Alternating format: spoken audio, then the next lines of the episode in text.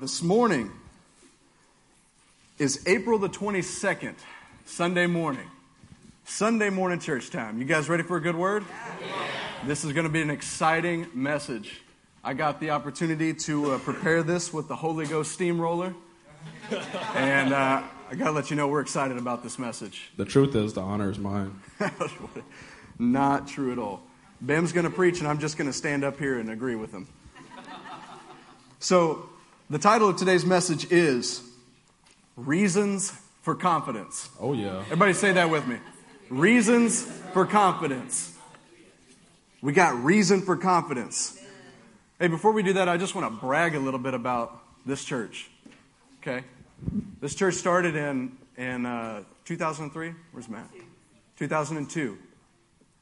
Pastor comes from a broken situation, feels like God tells him to go to a place where doesn't seem seem uh, like God would, would be interested in this area because there's so many churches already. The Lord sends a pastor here. The pastor faithfully works the ground. The Lord sends another pastor, Matthew, to join Eric. They're working diligently. The Lord is speaking to them the entire time about uh, a vision that, that Elder Charlie had years back about uh, an arm being raised up, the arm of the Lord being raised up. And in the vision, Elder Charlie asked, Lord, how is this going to happen? When is it going to happen? And if, I, if I'm saying it correctly, I believe the Lord told Elder, Elder Charlie, it will happen. It's going to happen. I'm going to raise up an army to go out to the nations. So through that, one pastor comes here, another pastor joins. They raise up disciples. They send them on to Chicago. They send them on to Washington, D.C. They send them everywhere. Indonesia. They send them uh, all the way as far as, as Africa and all over the world, right? Right now, we're, we're sitting here this Sunday morning and we have a team in Romania. We have a team in uh, India. We got a team in Dallas right now with Mike Hutchison. We have a team uh, just got back from Peru, and through all of that, the body is assembled here today, and we're gathered, and we're strong, and we're healthy, and we're vibrant, and we love the Lord, and we're here. Isn't that incredible? All the while, all those other things are going on. That is amazing. You want to know? You want to know something awesome about here? The next missionary that walks in, through those doors, who's called to plant a church in the nation's capital, where's he going to walk into? Here. The next missionary that comes who's got a calling to Iraq or Iran or who's, who's got a call to go shake up Egypt. Come on, Ibrahim. The next, the next man or woman of God who's got a call to, to a country is going to walk into these doors, and who are they going to see? Us, worshiping the Lord. That's pretty incredible, isn't it? They're going to join together with us, and they're going to be a part of this body. So that ought to, that ought to excite us that any day more and more comes. Any day more of you are going to be sent out. Any day we're going to be raised up together and we're going to see the, the will of God fulfilled. It's exciting, isn't it? So let's persevere through that. So the title of today's message is Reasons for Confidence. Turn with me to Genesis 15, chapter 15, and we're going to start in verse 7. Say there when you're there. Say there when you're there. Running on about 15% right now. I need 100% of you there. Everybody there? Come on. Genesis 15. He also said to him, I am the Lord who brought you out of Ur of the Chaldeans to give you this land to take possession of it. But Abram said, Sovereign Lord, how can I know that I will gain possession of it? So the Lord said to him, Bring me a heifer, a goat, and a ram, each three years old, along with a dove and a young pigeon. Abram brought all these things to him, cut them into two, and arranged the halves opposite of each other. The birds, however, he did not cut in half. Then birds of prey came down on the carcasses, but Abram drove them away. Everybody say, drove them away. As the sun was setting, Abram fell into a deep sleep, and a thick and dreadful darkness came over him. Then the Lord said to him, Know for certain, everybody say, Know for certain, know for. That for 400 years your descendants will be strangers in a country not their own, and that they will be enslaved and mistreated there. But I will punish the nation they serve as slaves, and afterward they will come out with great possessions. Skip on down to verse 16 if you would. It says, In the fourth generation, your descendants will come back here, for the sin of the Amorites has not yet reached its full measure. When the sun had set and darkness had fallen, a smoking fire pot with a blazing torch appeared and passed between the pieces. On that day, the Lord made a covenant with Abram and said, To your descendants I give this land, from the Wadi of Egypt to the great river to the Euphrates, and so on and so forth. See, last Wednesday, uh, we had the privilege of uh, a couple of our brothers, Judah and Linton, preaching a phenomenal message, bless me personally, called He Wants You to Win. You guys, were you guys encouraged by that? See, in that message, we, we went over the idea that God wants you to win. Jesus wants you to win.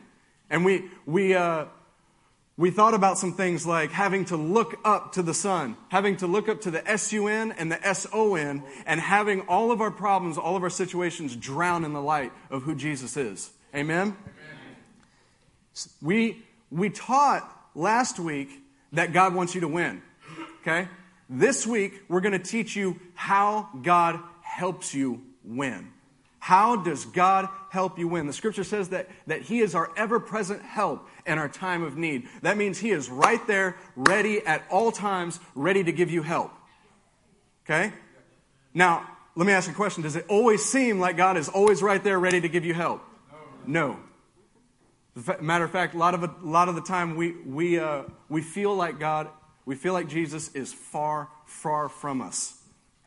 But the truth is that He is very close what we learned last week. So, what we're wrestling with in this passage, Genesis 15, we see that God promises something to Abram. He promises something that we know is unfathomable, we know is impossible, we know that, that uh, the scripture says in Romans that he did not waver in unbelief regarding the promise, even though his body was as good as dead, but he was fully persuaded in the promise God gave him. Fully persuaded. Okay? Abram knew that his body was as good as dead, and here, here God is giving him a promise. And what God does, Abram asks the Lord. Abram asked the Lord, he said, uh, How can I know that I will gain possession of it? In verse, uh, verses 7 and 8. Abram asking the Lord, How can I know that I'm going to receive this promise, Lord? How am I going to know this? Isn't that a good question? Has the Lord promised you anything in this room? personally? Has the Lord promised you certain things and you're waiting for it to happen? Well, the next question is, is Lord, how can I know I'm going to receive it? Right? Lord, what are you going to do for me? It's funny that Abram asked, What are you going to do for me to show me that you're going to keep your word? And God does something. He tells Abram to get a sacrifice, get it ready, and then before, before Abram could finish cutting the, the pieces, God puts him in a deep sleep. God puts him in a deep sleep and he causes Abram to fall asleep. And while Abram is asleep, God begins to work on this covenant. He begins to seal it with his fire. He begins to cut the rest of the covenant. See, that's incredible, isn't it? God didn't need Abraham to finish the rest of the sacrifice. God took care of it himself.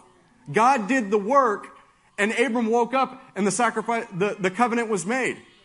It's incredible to think about that. God did all of the work that's required for the covenant to be confirmed. God did it. Didn't, didn't rely on Abram, didn't need Abram. He, he, he might have not even wanted Abram to do anything because he might have wanted Abram to trust in him, right? But you see a tension here. You see a tension between two things going on, two different people working in the same scene. You see, there's another character working behind the scenes in this. What happens when Abram begins to arrange the pieces of the sacrifice? What happens? birds of prey come. And they try to take the sacrifice, they try to ruin it, whatever they're doing. And what does Abram have to do? He has to drive them away. See, there's a tension between two people working in Abram's life at this point. You have the birds of prey, and then you have God. And in your lives, in our lives, we have two different people working in our life. We have the Lord working on our behalf, working behind the scenes to make sure that our promises get fulfilled. And then you have Satan working to make sure that you do not receive the promises of God. Because what will Satan do if you don't receive the promise of God? He can go right to God and say, well, What happened, God? Weren't you big enough? Weren't you strong enough? Couldn't you have fulfilled what you promised to these people? That's exactly what Satan is doing here. Turn with me, if you will, to uh, Psalm 138 8.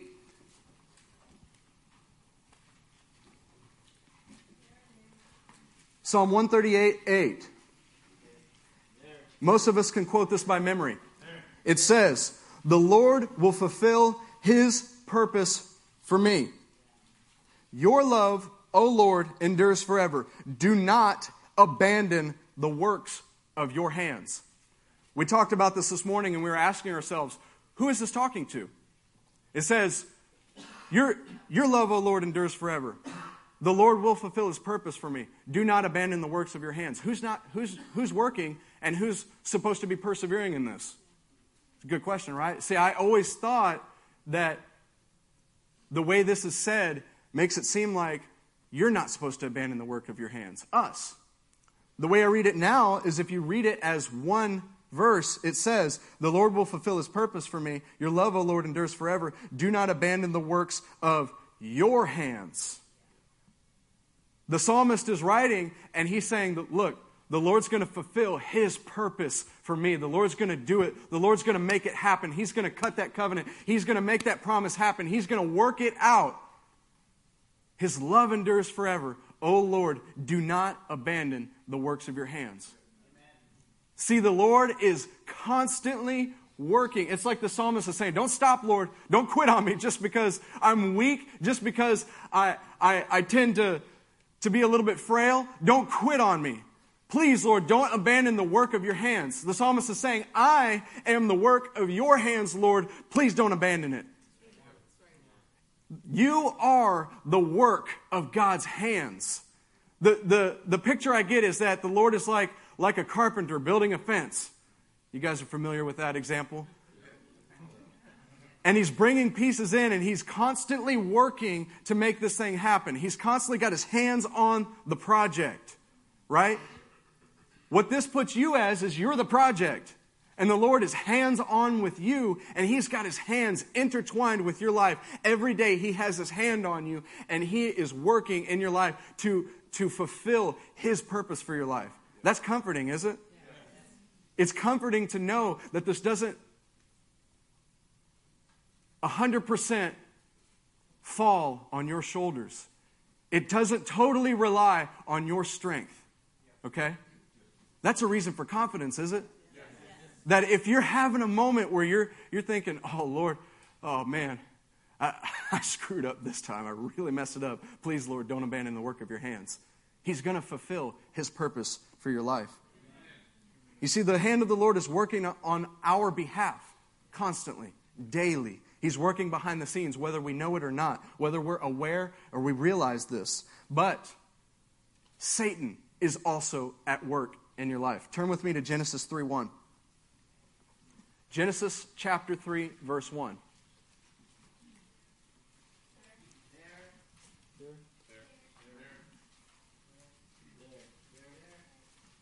Genesis chapter 3, verse 1 is the first time we see an antagonist on the scene. We see the other side of the story. We're not sure where he came from. We're not sure exactly what his motive is at this point. But one thing we know about him is it says, Now the serpent was more crafty than any of the wild animals the Lord God had made. He said to the woman, Did God really say, You must not eat from any tree in the garden? The first thing that this character does, we identify this serpent as the dragon. It's the same Hebrew word as, as a snake, dragon, serpent.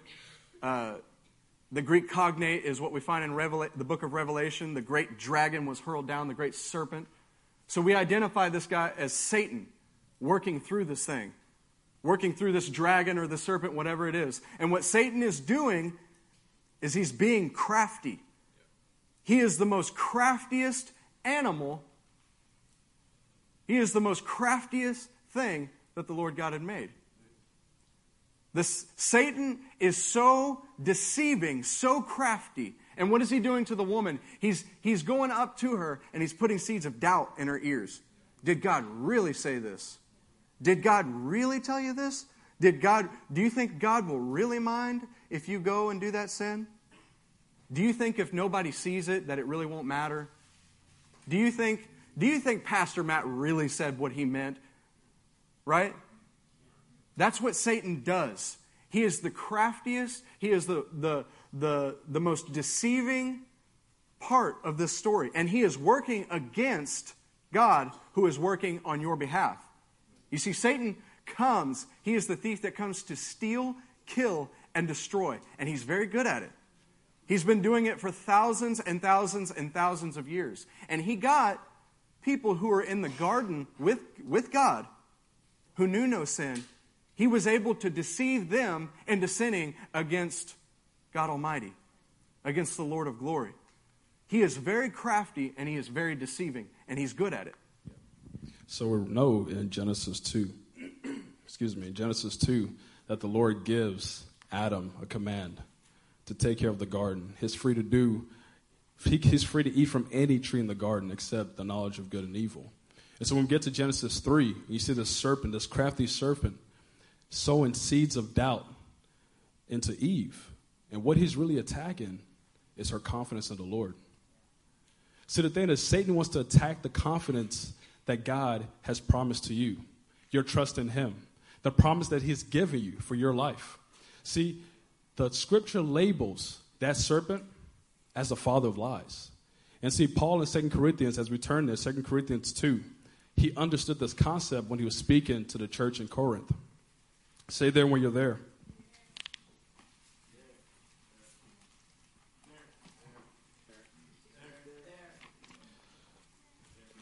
It says, If anyone, if you forgive anyone, I also forgive him.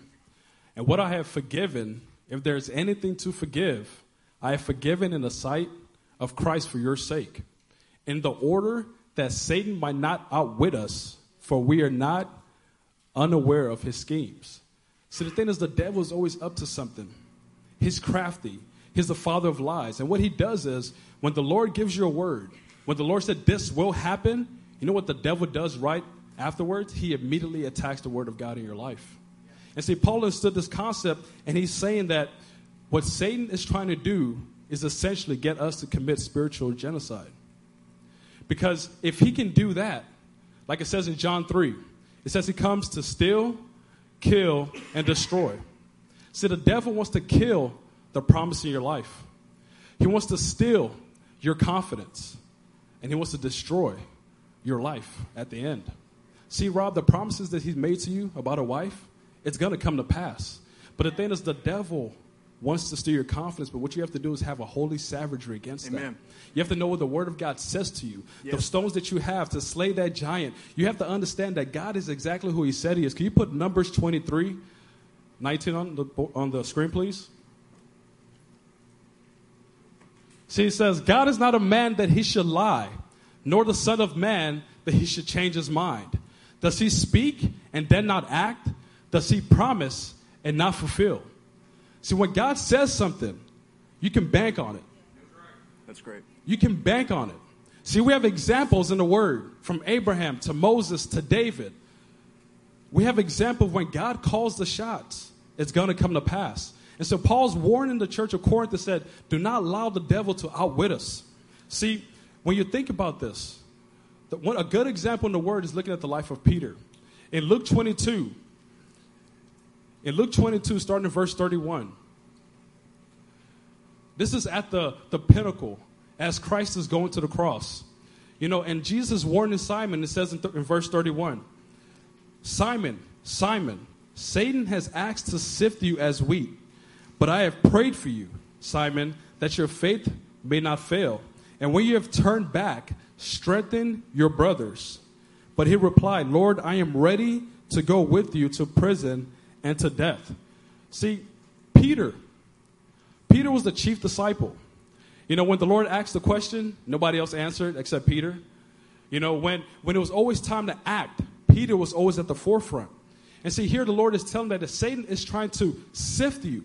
Even after the Lord said, Come and follow me, I will make you fishers of men. At this point in his life, Peter's forsaken all.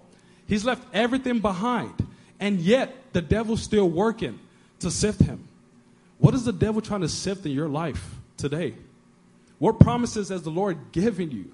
What promises has the Lord said, it will come to pass? You can bank on it. You can count on my word. And yet, the devil, right there, that tension, he's trying to sift you. But the thing is, it says that we have a great priest, a high priest that sits on the right hand of the Father that is daily interceding on our behalf. See, Peter thought that he could never deny the Lord. He thought that could never happen. That's why he says, I'm ready to go to prison and to death. And he failed miserably.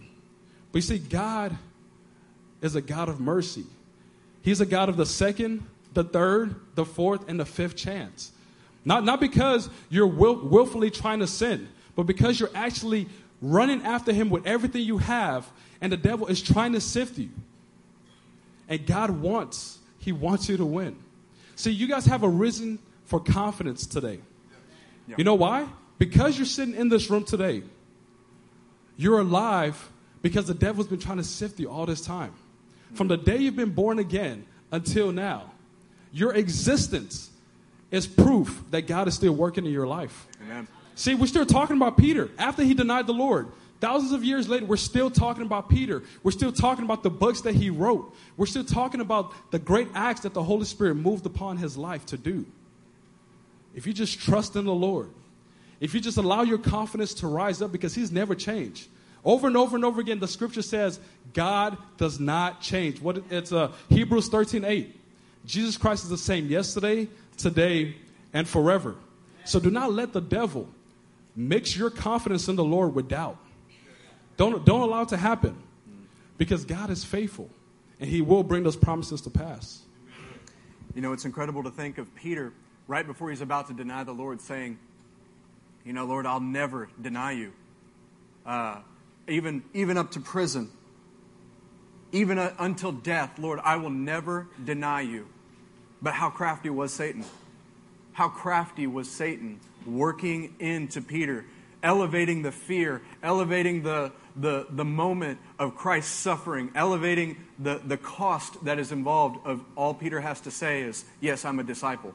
Yes, I'm a follower of Jesus. That's all he has to say. And yet the devil has elevated the fear so much in his mind that he denies him, possibly within earshot of Jesus. Right? That is how crafty Satan is. We're going to look at another example. Turn with me to, to Matthew 27, verse 3 through 5.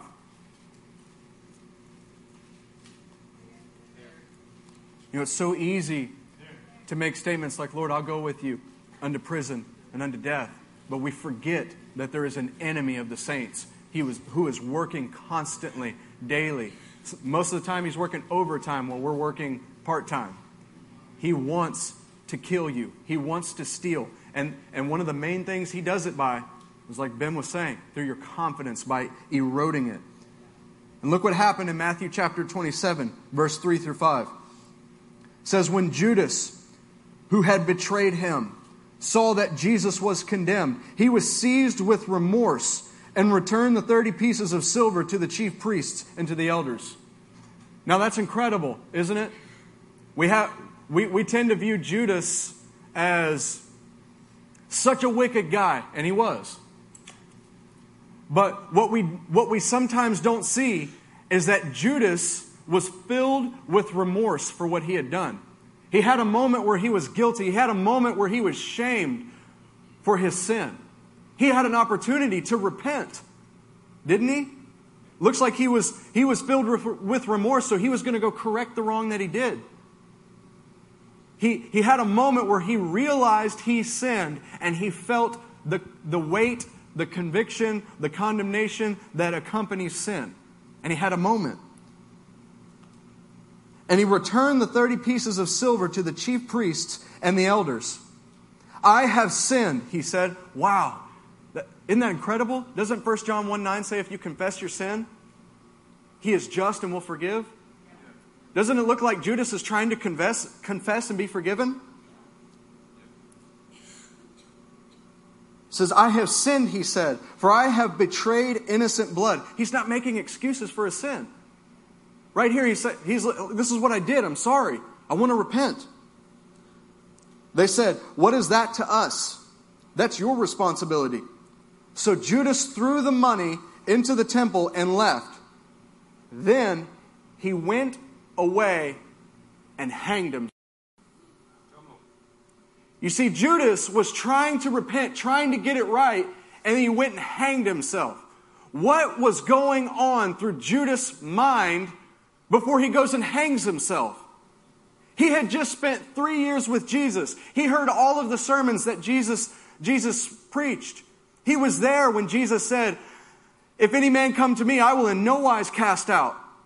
He heard that. And yet something happened where he tried to repent and he did not he was not able to grasp, he did not believe that the Lord would forgive him of his sin, and he went and hung himself.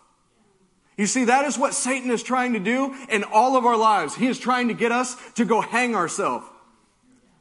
What Satan does is he comes to you and he, he tells you, Did God really say that you can't do this?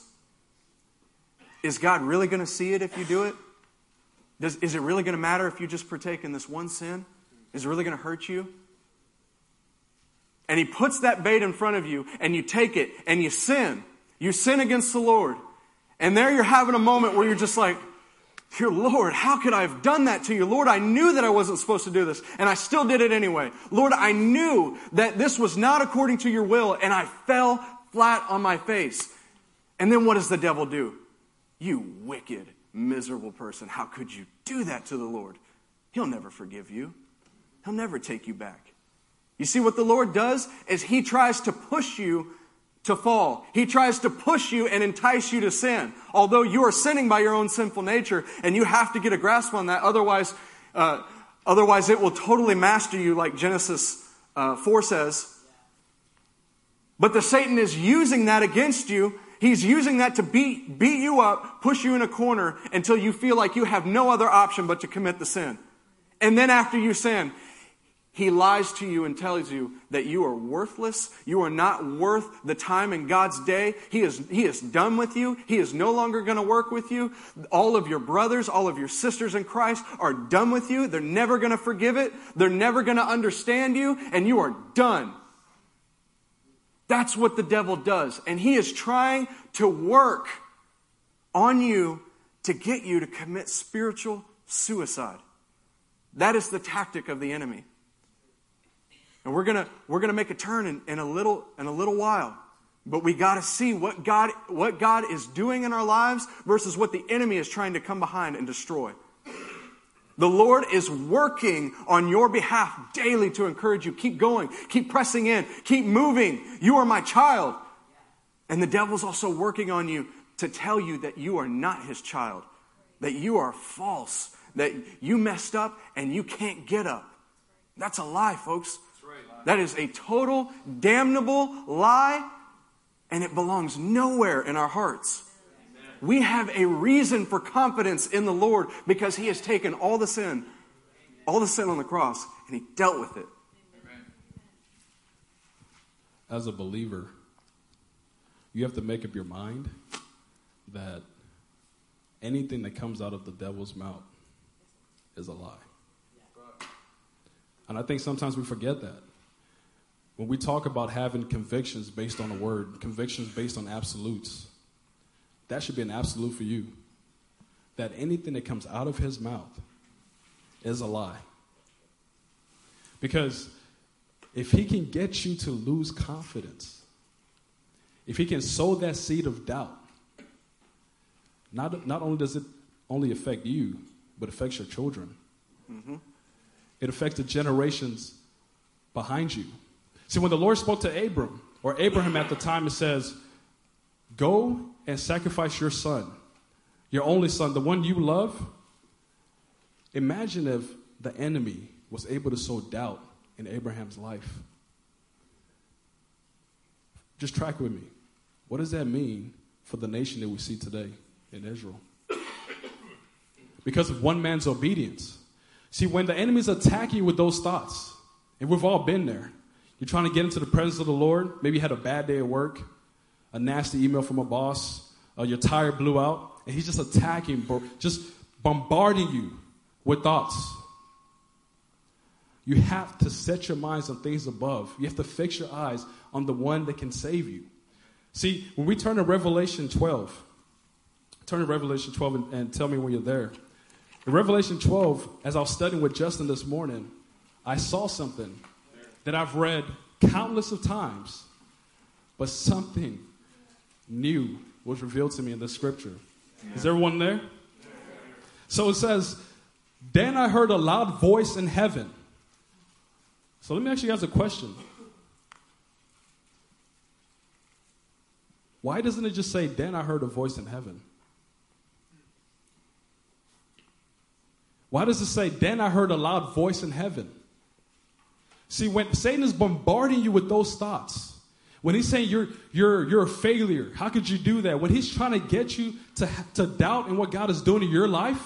See, when it says in Revelation 12, then I heard a loud voice. See, when you hear the voice of God, it's to drown out everything else that the devil is saying. See, the Lord can't just speak to you and it's just a voice. It's a loud voice that drowns out everything that the enemy is trying to plant in your mind. See, in Matthew 13, where we, we talk about the, uh, the farmer who sowed the seed, he sowed good seed, and then the enemy comes and plants weeds, right? The Lord showed me this a while back that the Lord plants good seed in your life. And what the enemy does is he follows right back up to plant doubt. And those doubt always start in your mind. It always starts in your mind. Because the, the enemy knows that if he can get you to doubt what God is doing in your life, for you to have a lack of confidence, it's going to show up in a, in a physical manifestation. It's going to show up when you come to church. It's going to show up when, you, when, you, when you're at work. It's going to show up when you're supposed to minister to the person at the parking lot, but you're wavering back and forth, wondering if it's really God because the enemy's been bombarding you. But when the loud voice speaks to you, when God speaks to you, and he drowns that out, it says in Revelation 12, now have come the salvation and the power and the kingdom of our God and the authority of his Christ. For the accuser of our brothers who accuses them before our God day and night has been hurled down. See, I don't want to just have an intellectual acknowledgement of scripture. I don't want to just read scripture and identify with it. I want to believe it. Mm. See, it's, it's easy to read the scripture and say, man, I know God did that in this person's life, but do you believe he's going to do it in your life? Because if it says in the Tanakh in the Old Testament, the Brit Hadashah the New, that God does not change, what does it mean for you? See, the Church of America, the church of today, is lacking confidence. See, our king, he's not, he's not wavering back and forth when the enemy is trying to thwart his plan. He's not, he doesn't feel like his throne is, is threatened. He's not wavering back and forth in his confidence. And the reason I'm saying that is because if he made you in his image, what does that mean for you? What is it supposed to mean for you? Your confidence is derived from him. Your confidence is derived from the throne of God. But it doesn't stop there in Revelation 12. In verse 11, it says, They triumphed over him by the blood of the Lamb and by the word of their testimony. They did not love their life so much as to shrink from death. Say, it's his blood. It's his blood. Say, it's his blood. It's his blood. It's his blood that allows you to be here today. It's his blood that is allowing his spirit to, to run through you and move you to do his will. It's his blood that's allowed you to turn away from the world and to run towards his promises. It's his blood. See, it says that uh, demons believe in God and they shudder. And if we're created in His image, and His blood has marked us, like it marked the nation of Israel in Exodus, and death, death passed them over, and they came out of death into life. His blood has marked you for resurrection life. His blood has marked you so you can have confidence in Him. And it says, uh, by the blood of the Lamb and by the word of their testimony. See, his blood leads to you having a testimony. So when you share about your love for the Lord, it starts with the blood of Christ. It starts at the cross. It starts with him laying down his life for you to live. And that's how you have a testimony. And then it leads you to say, I don't love my life anymore and I refuse to shrink back from death. See, when you have confidence in the Lord, when he's, when he's put that seed in you, not even the gates of hell can stop you. Amen. Not even the gates of hell can stop you. Amen. See, we have reason for confidence. Say, I have reason for confidence. I have reason for Say, I have reason for confidence. I have reason. Listen, I want you guys to really believe that when you say it. Say, I have reason for confidence. Because God, God is confident. He doesn't doubt. He doesn't waver. He doesn't worry. He doesn't say, oh man, Chris, I don't know what's going to happen. You had a flat tire. How am I going to help you? He says that he knows the end from the beginning. And from ancient times, the things have not been done. But he said, My counsel will stand and I will do my pleasure. He will accomplish his will in your life. Turn to Philippians 2 and say there when you're there.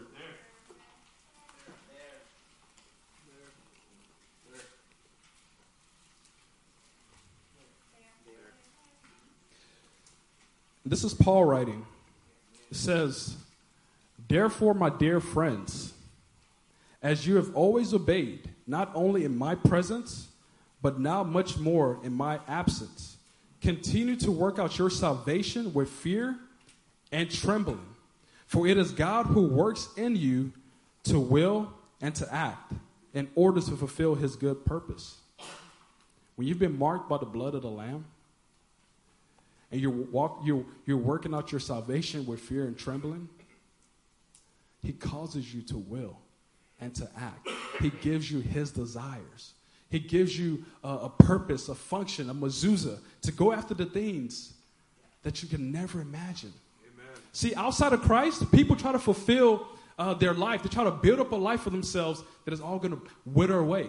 The guy that wants to make all the money in the world finally gets all the money in the world and he's still empty.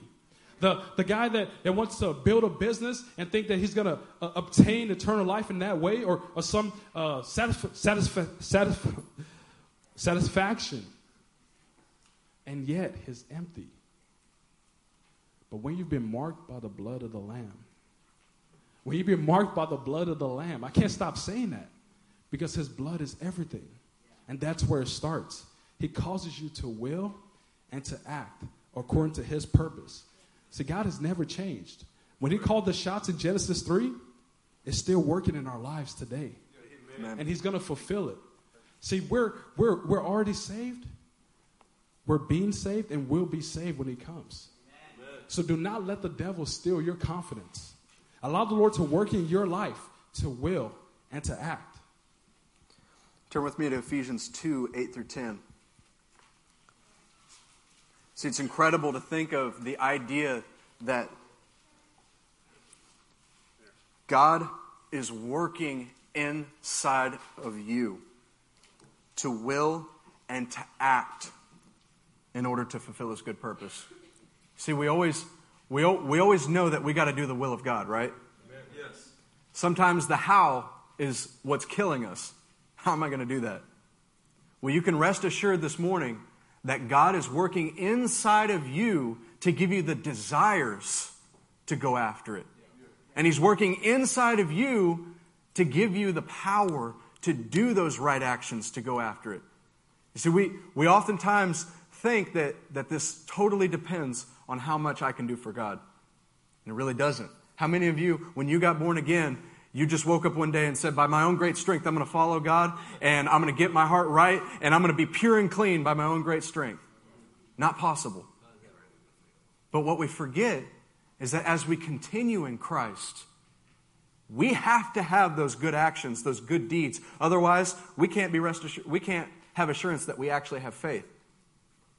But where does your faith come from? And where do those actions come from? And where do they originate? It's God working inside your heart as you get into the Word, as you pray, as you meditate on Him, as you ask Him to show you more of His will, He is changing the inside of you so that you will have new desires and you will have new, fresh power from on high to carry out His will.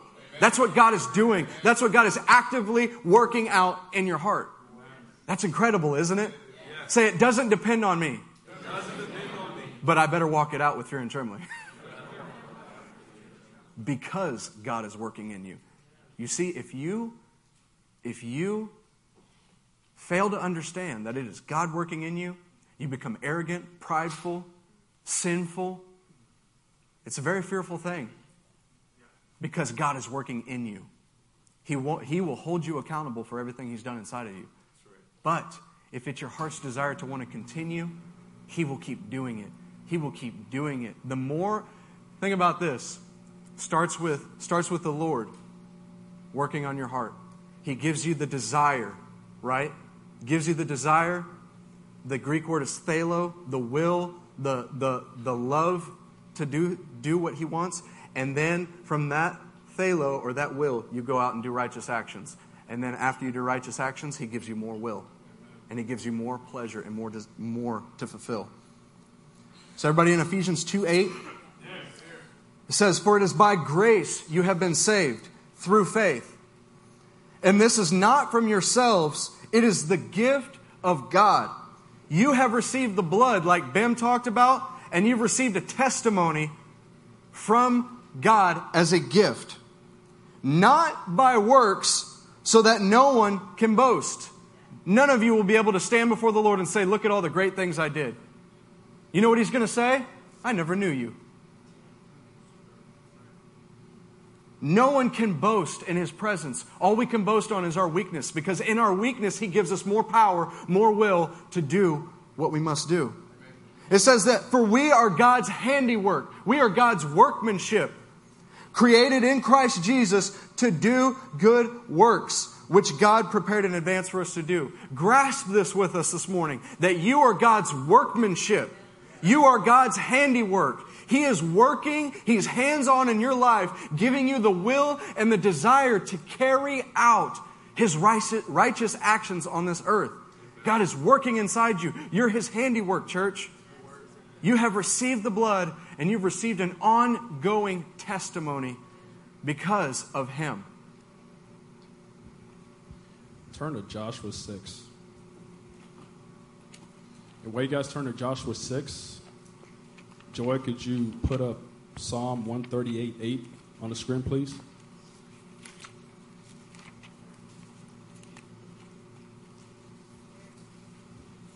In Psalm 138 8, it says, The Lord will fulfill his purpose for me. Your love, O Lord, endures forever. Do not abandon the workers, the works of your hands.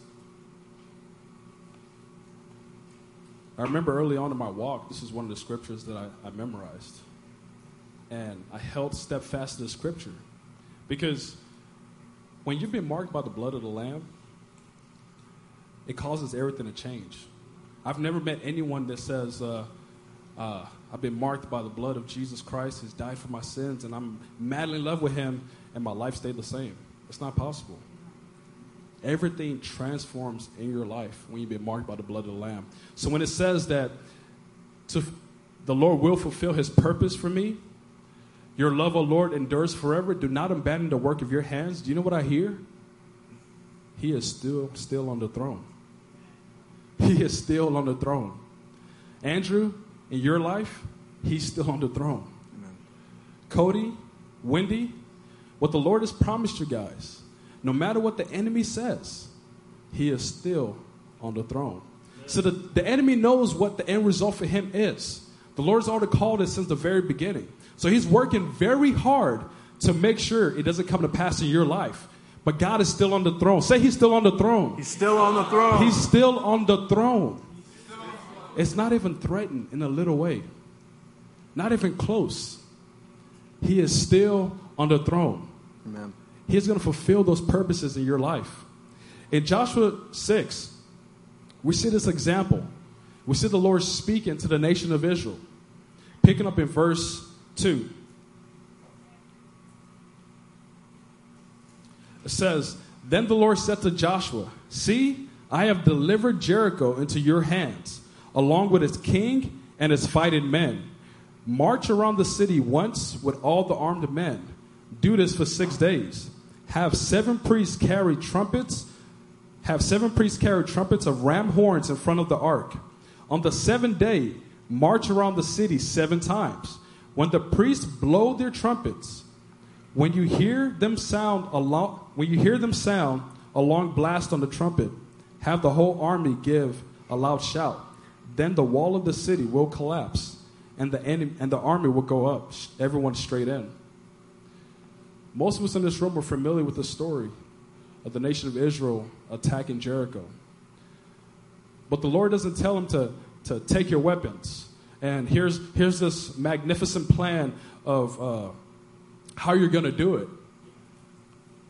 When the Lord actually details his plan for them, could you imagine Joshua going back to his generals and saying, hey, this is the plan? We're going to use trumpets? That's ludicrous. That's insane. But the thing is, when the Lord speaks, whatever is impossible becomes possible. Amen.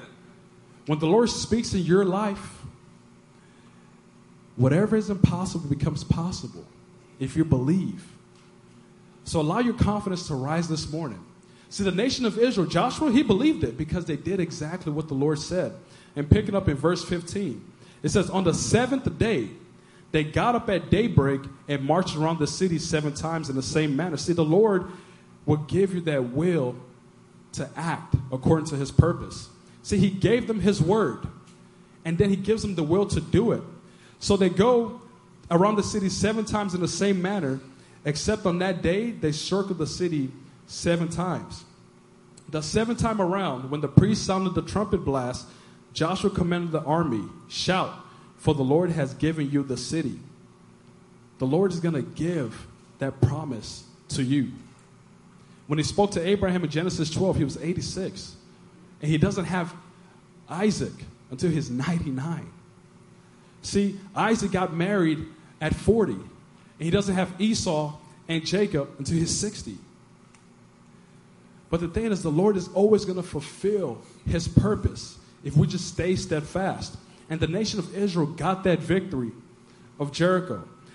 In verse 16, it says, When the trumpet sounded, the army shouted, and uh, the army shouted, and at the sound of the trumpet, when the men gave a loud shout, the wall collapsed. So everyone charged straight in, and they took the city. When the walls fell, what, what the enemy has put up as a structure, as an obstacle, as opposition to what the will of God is in your life, when it falls, you're filled with confidence. See, they charged straight in and they took the city. They absolutely plundered it. When you believe what the Lord has called you to do, what His promised you, His, his promise that will come to pass in your life, the words that He's given to you, when those walls come down of opposition, when those walls come down that the enemy is trying to sow in your life, you have all the confidence in the world. Man. Go with me to Deuteronomy 1 27 through 31.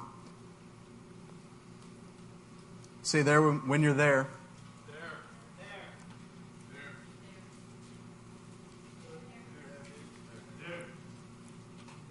One of the amazing things that happen is, happens is when the Lord gives us a promise, it's usually something impossible. It's usually something that we can't do on our own. And so it's amazing to see from time to time how the Lord fulfills these promises to us. He does things in our lives that are so supernatural. If you look back, you, you can't explain them to people. When you try to tell these testimonies to people, they're just like, yeah, I don't get it. Right? You in Deuteronomy 127? Deuteronomy 127 says, You grumbled in your tents and said, The Lord hates us. So he brought us out of Egypt to deliver us into the hands of the Amorites to destroy us. What could have happened up to this point? After seeing the Red Sea split, after seeing the entire Egyptian army, the strongest military force that the planet had ever seen up to that point, completely drown in the Red Sea, the Israelites are now grumbling and complaining. Somehow or another, that crafty serpent had worked its way into the minds of these people into thinking that God is not able to do what he said he's going to do. Another impossible circumstance. But Moses is reminding the people of Israel, and he's saying, he's saying to them, You said, Where can we go? Our brothers have made our hearts melt in fear.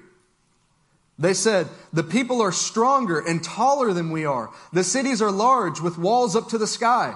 We even saw the Anakites there. Then I said to you, Do not be terrified and do not be afraid of them.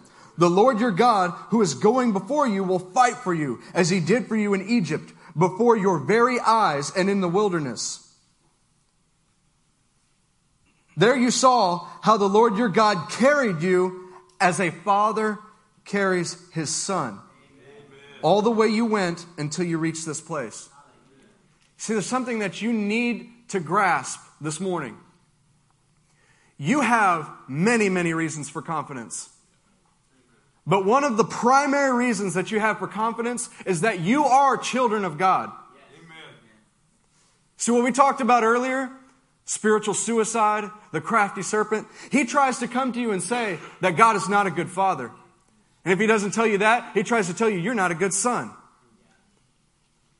But if we understand how fathers treat their sons, we would understand just, just a little bit of the love of who God is. As a matter of fact, it, it doesn't say that God has love, it says that He is love.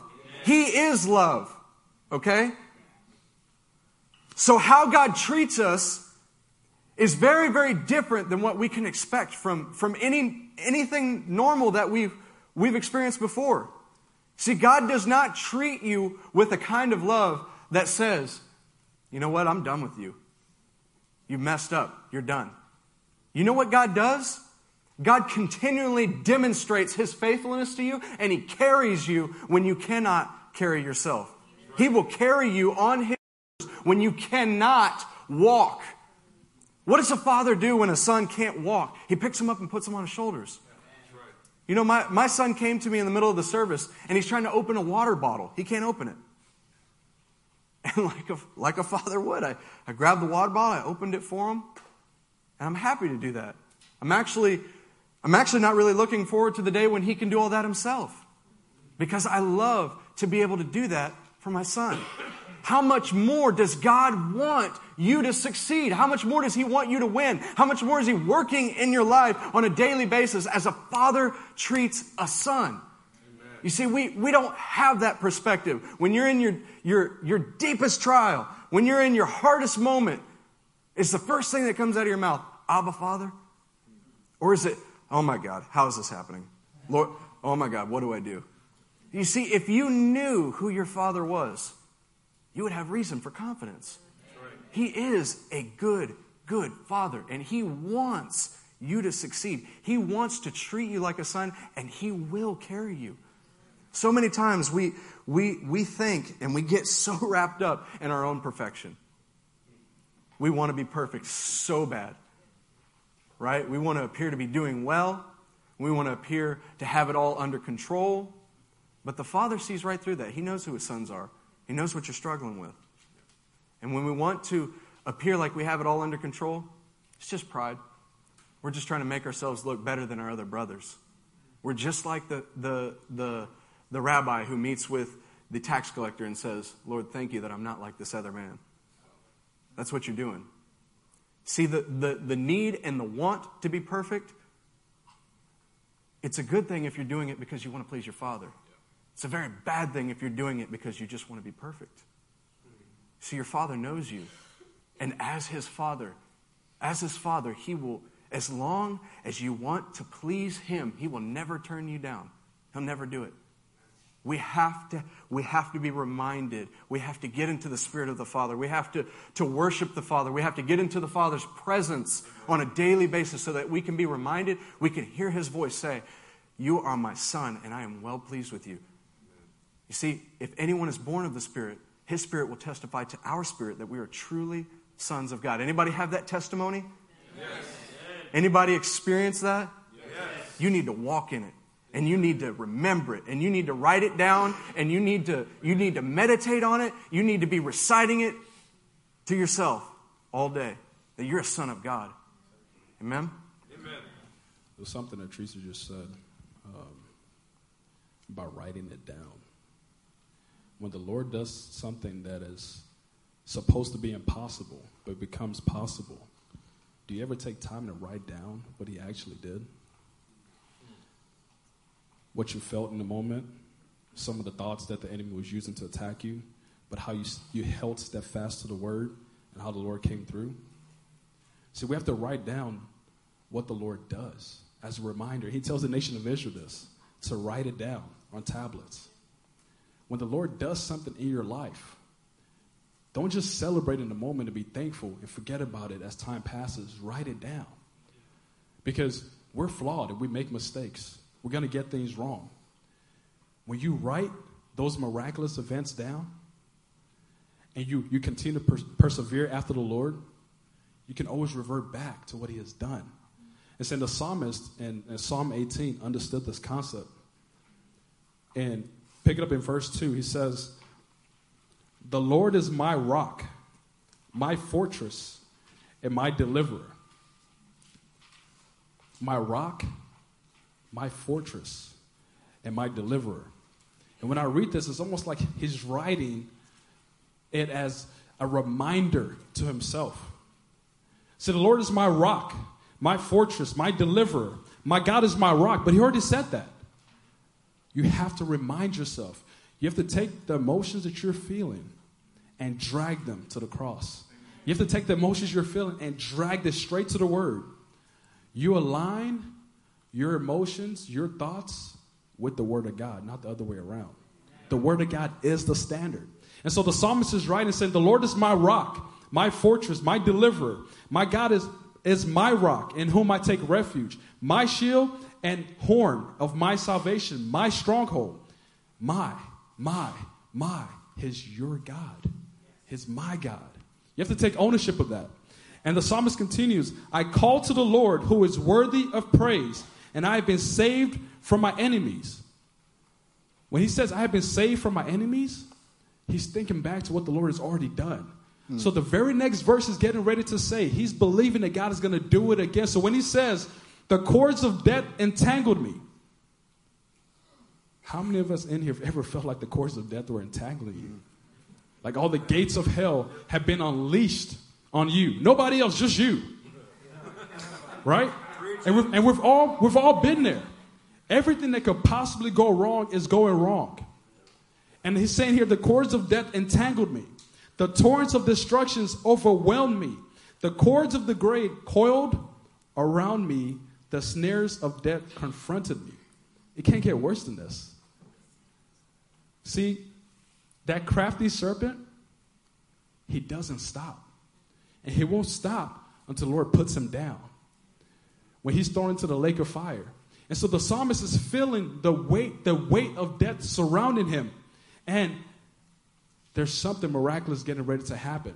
When you cry to your father, when you look at your situation say, Lord, I have no idea how this is ever going to happen. It is impossible.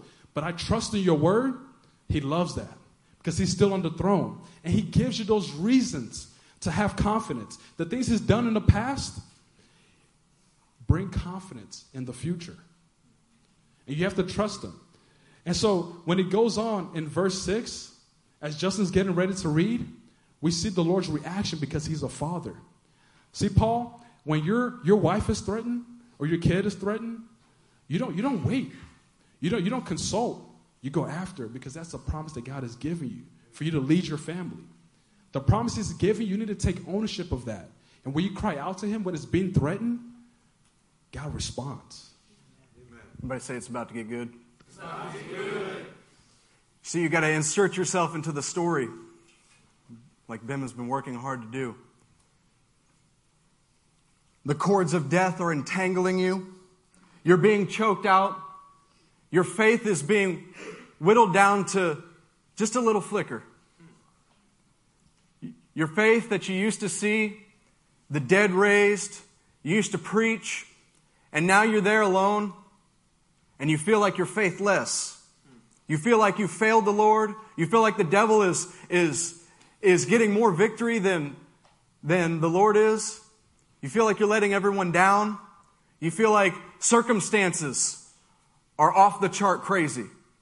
Everything seems to be attacking you in the moment, and you feel like the Lord has abandoned you. The cords of the grave are coiling around you, and the snares of death are confronting you. You are this close to dying. You feel spiritually that you are this close to dying. And what do you do?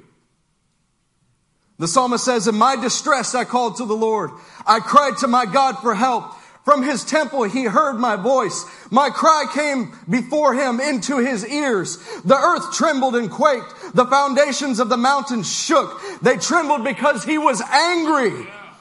Smoke rose from his nostrils. Consuming fire came from his mouth. Burning coals blazed out of it. He parted the heavens and came down. Dark clouds were under his feet. He mounted the cherubim and flew. He soared out of the wings of the wind. He made darkness his covering, his canopy around him. The dark rain clouds of the sky. Out of the brightness of his presence, clouds advanced with hailstones and bolts of lightning. The Lord thundered from heaven. The voice of the Most High resounded. He shot his arrows and scattered the enemy. With great bolts of lightning, he routed them. The valleys of the seas were exposed, and the foundations of the earth laid bare at your rebuke. Lord, at the blast of breath from your nostrils, he reached down from on high and took a hold of me. He drew me out of the deep waters. He rescued me from my powerful enemy, from my foes who were too strong for me. They confronted me in the day of disaster, but the Lord was my support. He brought me out into a spacious place. He rescued me because he delighted in me. Because he delighted in me, church. Because he delighted in you, the Lord reaches down from on high to pick you up. You see, you have to understand how he views you. He views you as a father views his son. If a son was out amongst lions that were circling him, what would the father be doing? If the son was crying out to help, do you think that the father would just sit by and wait for someone else to go? No, the Lord, the Lord would be right there. He'd be going after his son to rescue him from the, the entanglement. That is how the Lord feels about us, church. We are his sons and his daughters, and don't let anything steal that from you. Amen. You cry out to the Lord. He is our ever present help in our time of need. He is always there, ready to answer you when you are crying out to him. What the devil tries to tell you, the very first thing he lays on your mind is don't cry out to the Lord. He won't answer you. He won't answer you like he did before. You must go to the Father's presence in your time of need. And you must say, Lord, I need you. And watch Him come through. Amen. And you know what? He might not remove you from the circumstance. He might not remove all of the trials. But He's going to give you an answer. He's going to speak to you as a father would in son. He's going to say, I'm right there. I'm right there. And I'm coming. He's going to remind you of the promises that He gave you.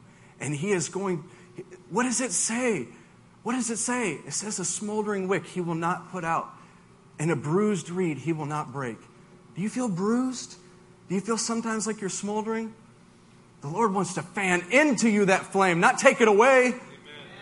You've got to remember the character of the Father. He is for you, not against you. Remember in Romans 8 we read last, last Wednesday? He who gave his own son, if he gave his own son, how much more would he graciously give you all things in Christ? He wants you to have it. And I'm not talking about a name it, claim it. I'm telling you, he wants to fulfill and he's going to do it. And he uses his word, he uses his spirit. He comes and he gives you the will, he gives you the power and the desire, and he does it in you. And that's how the Lord does it. He is your father, and you are his sons and daughters. Psalm 18 is absolutely incredible when you look at the Lord's reaction. See, it wasn't enough for the earth to just tremble and quake. It wasn't enough for the mountains to be moved.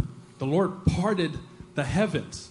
Why does the Lord cause such a big scene when He's answering you? It's because He's full of confidence. He's getting ready to deliver you. See, that confidence, He wants to smear you in. He wants to envelop you in. He wants to surround you with that confidence. See, when we pick up in verse 37, it says, I pursued. This is this is this is the result of him crying out to the Lord, and the Lord responded to him. And look at the will and act that the Lord gives him. I pursued my enemies and overtook them. I did not turn back to the, they were destroyed. I crushed them so that they could not rise. They fell beneath my feet. Those lies that come straight from the pit of hell are going to be crushed under your feet. You have to trust what God is saying. You have to trust in His character, His, his Hashem, His body of work, His reputation, that He's never, ever, ever, ever to infinity will ever give you a reason to doubt Him. And so the psalmist understood this. He said, You arm me with strength for battle. You humbled my adversaries before me. Satan is going to get humbled at the end. He's going to get humbled at the end. That conceited serpent, that crafty, the father of lies, he's going to get humbled at the end. It says, You humbled my adversaries before me. You made my enemies turn their backs in flight, and I destroyed my foes. They cried for help, but there was no one to save them. To the Lord, but he did not answer. I beat them as fine as wind blow dust. I Amen. trampled them like mud in the street.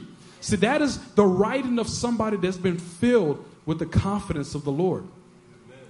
Church, since 2002 until now, God has done miraculous things among our midst. Let's not forget that. Among our midst, individually as a family, and He will continue to do that. Turn, to me, turn with me to Isaiah, 6, uh, Isaiah 64.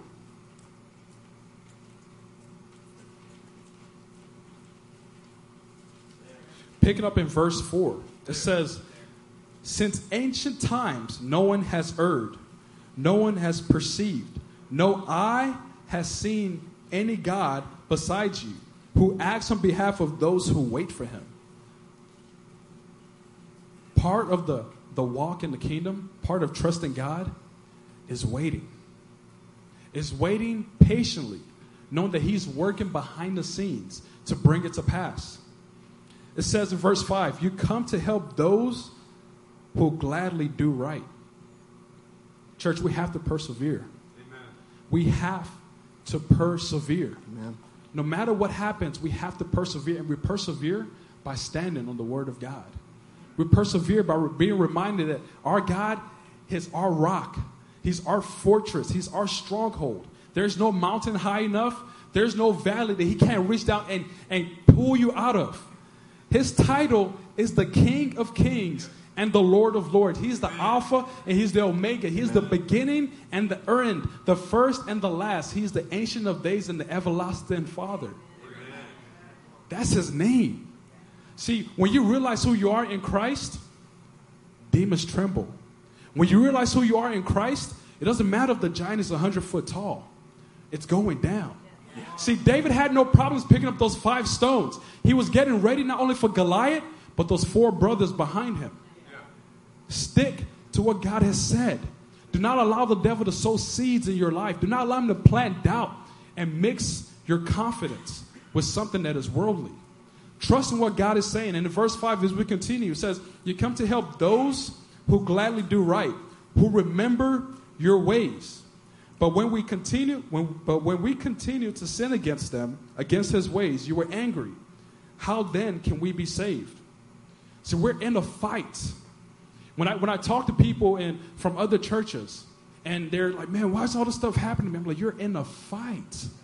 You don't sign up for the army. You don't sign up for the Marines. You don't sign up for the military and then ask yourself, why am I fighting? See, we signed up for a heavenly kingdom that has been at war before we even arrived here. So we have to lace our boots, strap up the helmet of salvation, the shield of faith, the belt of truth, the gospel, the gospel of peace to be ready on our feet, the breastplate of righteousness, and the word of God, the sword of the Spirit. And it, when we pick up in, in Isaiah 42, as we're getting ready to read, we find out that God wants to help.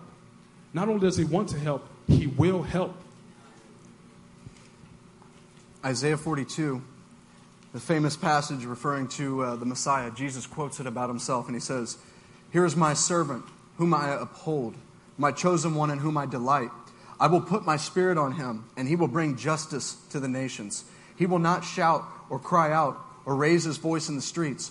A bruised reed he will not break, and a smoldering wick he will not snuff out. In faithfulness he will bring forth justice. He will not falter or be discouraged till he establishes justice on earth. In his teaching, the islands will put their hope. You see, and the end of Isaiah 64 says that when we continue to sin, He was angry with us. In Isaiah 42, Isaiah is talking about the servant that God upholds. The servant God upholds is acting rightly, is acting in a righteous way. You, you cannot mistake what we're talking about this morning, saying that God is, is going to fulfill his promise to you, as something to the effect that you don't have to do anything. It's not true. If you're not doing anything, the Lord will punish you just as if you're doing the wrong thing. Because He wants, He created you to do good works in Christ Jesus. And yet, it doesn't depend on your works at all. It all depends on what the Father has done and who He is to you. But don't, don't mistake what we're saying. If you continue to sin, He will be angry. If you're not like the servant in Isaiah 42, He won't uphold you. But if you are, He will uphold you as His own, and He will carry you on. In Psalm 16, picking up in verse 6, it says, The boundary lines have fallen for me in pleasant places. Surely I have delightful, surely I have a delightful inheritance. I will praise the Lord who counsels me. Even at night, my heart instructs me. I keep my eyes always on the Lord. With him at my right hand, I will not be shaken. When reading this earlier, the psalmist in, in this chapter, as he's penning this, I can imagine him just, his confidence just building and just rising. See, when it says, the boundary lines have fallen for me in pleasant places, you have to see what God has done for you. What He's done for you in the past, what He's doing for you now, and what He's going to do for you in the future. And He says, goes on and says, Surely I have a delightful inheritance. I will praise the Lord. You have to praise Him in the midst of your circumstance. You have to praise Him in the midst of everything that's going on because He's faithful. It says, Who counsels me even at night? My heart instructs me. In verse 8, I keep my eyes always on the Lord. You have to see what He's done, what He's doing, the work, His workmanship, being you. You have to praise Him in the midst of your circumstance. you have to keep your eyes on Him. You have to fix your eyes on Him. Fix your eyes on the one that is going to bring that promise to pass. Amen. The one who's going to fulfill His work in your life, who causes us to will and to act. And it says that I would not be shaken because you're at His right hand. Nobody can snatch you out of the Father's right hand. No circumstance, no obstacle, no life from the pits of hell can snatch you out of his right hand. He has a strong right arm that works out salvation for him. And in verse 9, it says, Therefore my heart is glad and my tongue rejoices. See, the psalmist realizes that it's not up to him, it's never been up to us. Our job is to obey and to trust the word of the Lord. And it says, Therefore my heart is glad and my tongue rejoices. My body also will be secure. My body also will rest secure, because you would not abandon me to the realms of the dead, nor would you let your faithful one see decay. Now, this is David writing this in Psalm 16. David died. But David is holding on to a promise that the Messiah is coming. And he said, I know that you will not abandon me to the grave, to the realms of the dead, nor will you let your faithful one see decay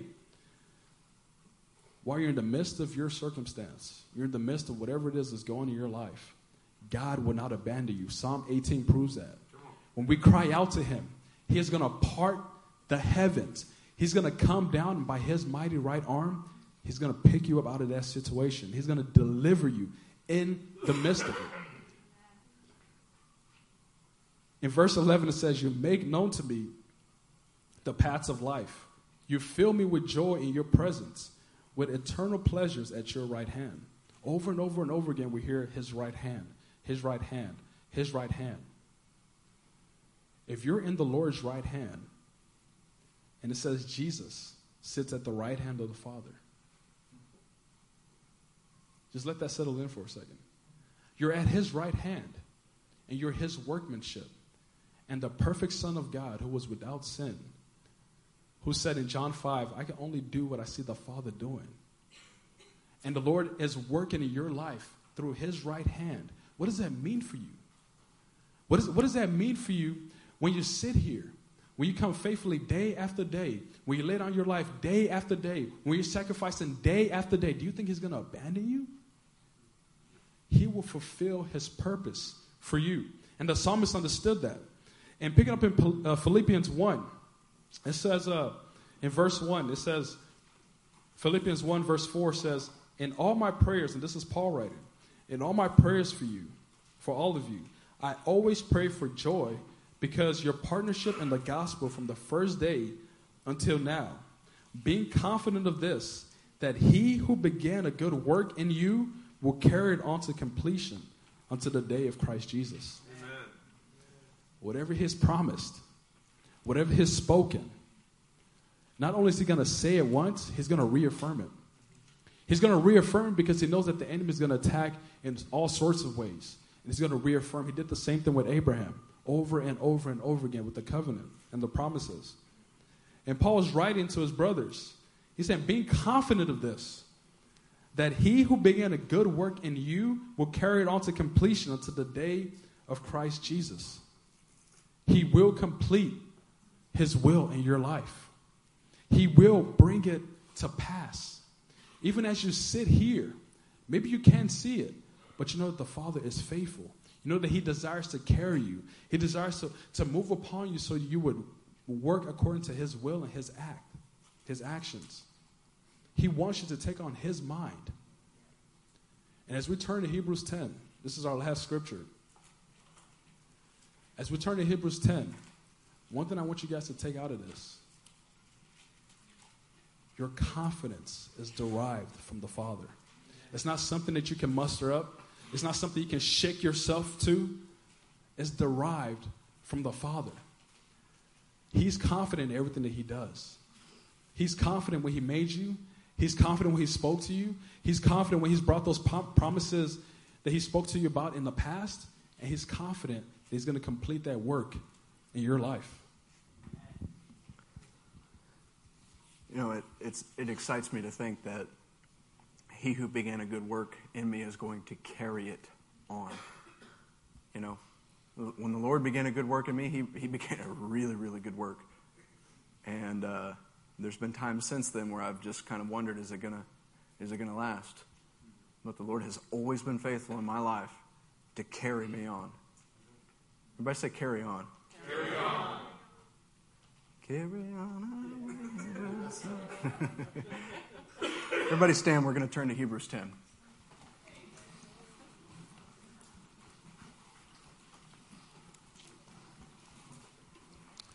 In Hebrews chapter 10, verse 10, where we're going to land.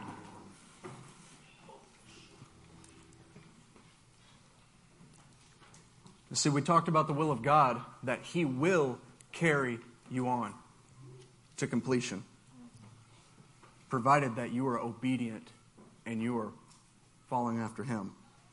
In verse 10 of Hebrews chapter 10, it says, And by that will, we have been made holy through the sacrifice of the body of Jesus Christ once and for all.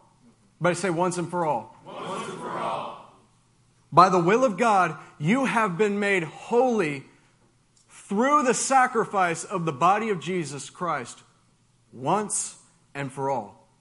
You were made holy. You were made, made holy at the cross. You were made holy when Jesus Christ began that good work in you. Don't you forget it. Day after day, every priest stands and performs his religious duties. Again and again, he offers the same sacrifices, which can never take away sins. But when this priest had offered for all time one sacrifice for sins, he sat down at the right hand of God. And since that time, he waits for his enemies to be made his footstool. Romans 16 19 says, The God of peace will soon crush Satan under your feet. Verse 14, For by one sacrifice he has made perfect forever those who are being made holy. One sacrifice Jesus Christ has made perfect forever those who are being made holy. If you are in Christ Jesus, and you are walking in Him and you're, and you're moving in obedience to Him, you're responding to Him, you're, you're His Son, He's your Father, He has made you perfect forever. And you're being made holy. All at the same time. He made you perfect and you are being made holy. Don't forget, if you pull yourself out of that process because you love sin, you won't have, there won't be a good outcome. You'll be held accountable for all the work that God did in you. But if it is your heart's desire to get it right, if you desperately want more of the Lord, if you desperately want to get this right and follow after Him and, and succeed in doing His will, He has made you perfect and He is making you holy. Amen. In verse 17, it says, Then He adds, Their sins and lawless acts I will remember no more. Everybody say, No more. No more. He will not remember your sins anymore. There used to be an old song that said, No fishing. No fishing in the sea of forgetfulness. Once God takes your sins, He throws it into that sea of forgetfulness, and you're not supposed to go fishing anymore. You're not supposed to go to that sea and go fish, up, fish for those sins. You leave them where they're at. Amen. He will remember your sins no more. And where these have been forgiven, sacrifice for sin is no longer necessary. See what happens when we sin? The devil tries to use that sin to drive us away from the Father. And then we start trying to sacrifice. We start trying, Lord, is there just something I can do to get rid of this guilt? Is there just something I can do to get rid of this weight, Lord? Lord, I messed up. Lord, what am I going to do? And it says here that, what does it say? No sacrifice for sin is, is, is necessary because He made that already. He made that sacrifice so you don't have to. Therefore, brothers and sisters, since we have confidence to enter the most holy place by the blood of Jesus, by a new and living way opened for us through the curtain that is his body, and since we have a great high priest over the house of God, let us draw near to God with a sincere heart and with the full assurance. Say, full assurance. Full assurance. Full assurance, not half assurance the full assurance that faith brings, having our hearts sprinkled to cleanse us from a guilty conscience, and having our bodies washed with pure water. Let us hold unswervingly to the hope we profess. Everybody say unswervingly. unswervingly. Because when you realize that Jesus Christ has cleansed you from your sins, it's no more. Death has no sting. You've got confidence. You've got a reason for confidence. You got a reason to hold unswervingly to the face to the to the hope and the faith that you profess. For he who promised is faithful. And let us consider how we may spur one another on toward love and good deeds, not giving up meeting together as some are in the habit of doing, but encouraging one another. Encouraging one another all the more as you see the day approaching.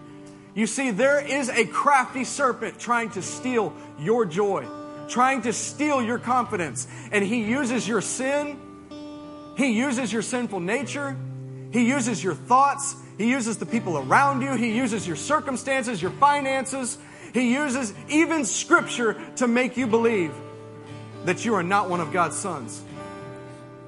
But you need to understand that if you have a break in faith, if you if you fully don't grasp that Jesus Christ can cleanse every sin, no matter what it is, no matter when you did it, no matter what you knew when you did it, no matter who you left out, whatever. If you don't grasp that, you belittle God and what He did for you. You belittle Jesus and what He did. He fully has the power to cleanse you from every single sin. How many times do we walk?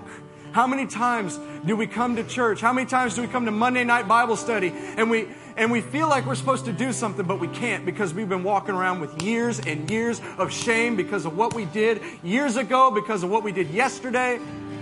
That's the devil trying to rob you of your sonship. If you are cleansed, it's over. You are free. It is for freedom that Christ set you free, as Galatians 5 1 says. He set you free so that you can walk free. So this isn't this isn't a time to you know come and you know make a big fuss about whatever. This is a time to come to the Father. Come before the Father and regain that sonship. If you've been feeling guilt, you've been feeling shame, you've been feeling doubt that the Lord is going to actually carry out what He's going to do, He has said it in His Word. He has done it in my life. He's done it in Ben's life. He's done it in Pastor Matt and Elder Charlie's life. He's done it in so many of your lives. There is no reason to doubt the Lord this morning. You need to come to this altar and just get a fresh new filling of God's Spirit. You get a fresh new feeling of God's Spirit and a fresh new understanding of who you are in His sight and what He is doing for you.